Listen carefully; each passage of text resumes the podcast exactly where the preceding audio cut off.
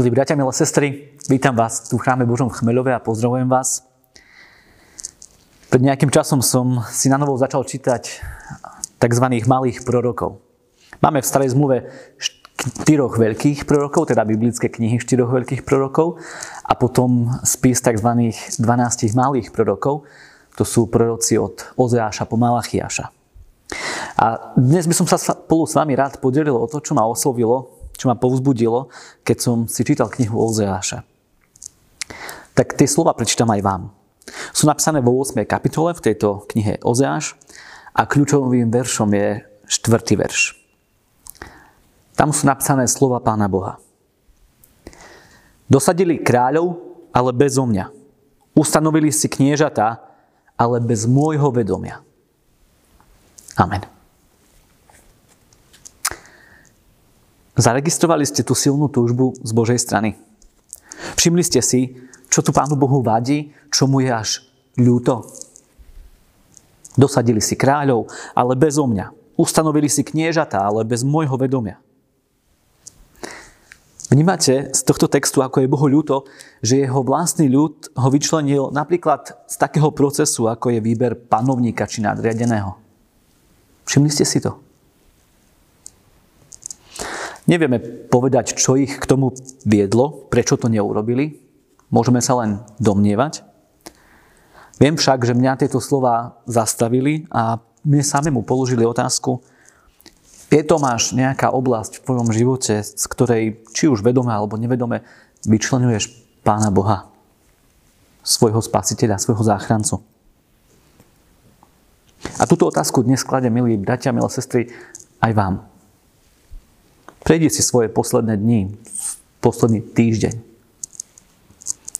Je, milý kresťan, nejaká oblasť v tvojom živote, o ktorej by Pán Boh mohol povedať bez mňa, bez môjho vedomia?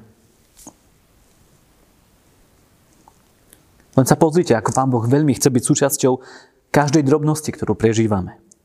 Aj takej možno neduchovnej a necirkevnej, ako je výber nadriadeného. Pán Boh veľmi túži byť pri tom, čo prežívaš. Chce byť súčasťou aj tvojho pracovného života. Alebo si myslíme azda, že v práci, v zamestnaní nám Pán Boh nemá čo povedať. Čo by tam Pán Boh robil? Naopak, aj v takejto oblasti nás chce usmerňovať, aj učiť.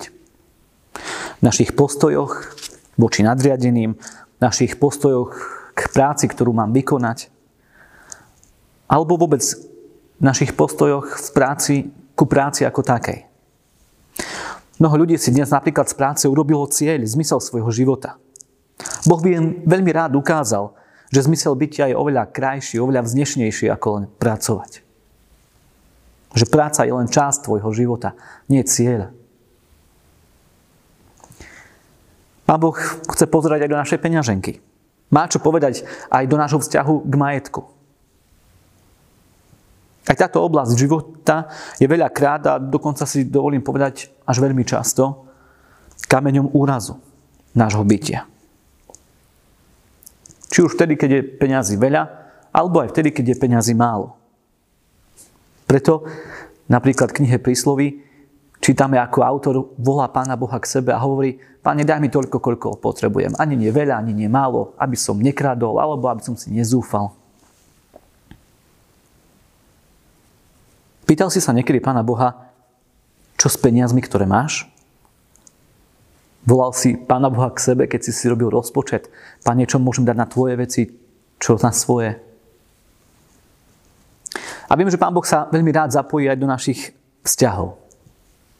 Chce nás učiť tom, ako máme hľadiť na svojich blízkych, na svojich priateľov. Učí nás, iných považujte za hodnejších než seba. Učí nás láske odpusteniu. Chce byť súčasťou toho, ako sa správame k ľuďom okolo nás. Viete, Pán Boh si kľudne mohol sedieť vo svojom majestáte. Vo svojom veľkom nebeskom kráľovstve. Vôbec sa nami nemusel zaoberať. A predsa nastali prvé Vianoce. Boh ukázal, že chce byť vo všetkom, čo prežívame. Že chce byť s človekom. A tak sa stal jedným z nás. Práve Ježiš je najkrajším najsilnejším vyjadrením toho, že Boh chce byť s tebou aj so mnou vo všetkom. Od narodenia až po smrť. A vzkriesenie hovorí, že aj potom. Práve preto on, svetý, nekonečný, majestátny, nedotknutelný, si toto všetko vyzliekol a stotožnil sa s nami aj v oblasti hriechu. Pocítil a prežil aj dôsledky hriechu. Presne ako to aj my dnes pociťujeme, keď urobíme hriešne zlé rozhodnutia.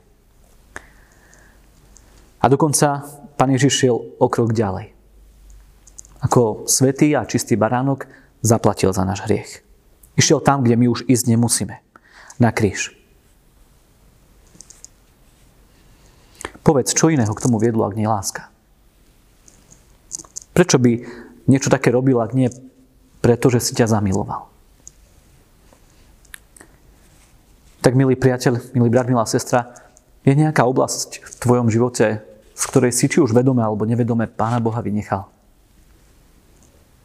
Amen. Skloňme sa k modlitbe.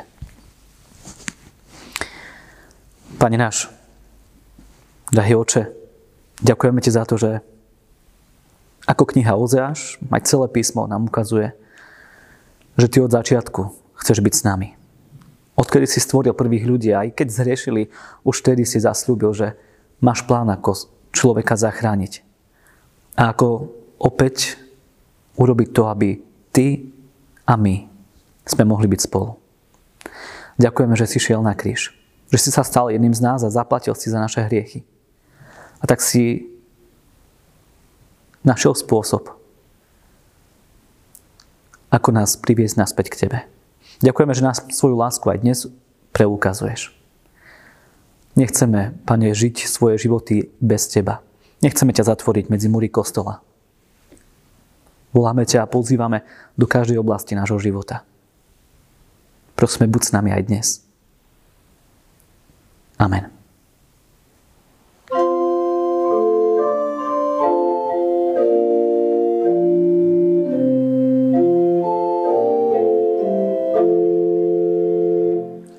So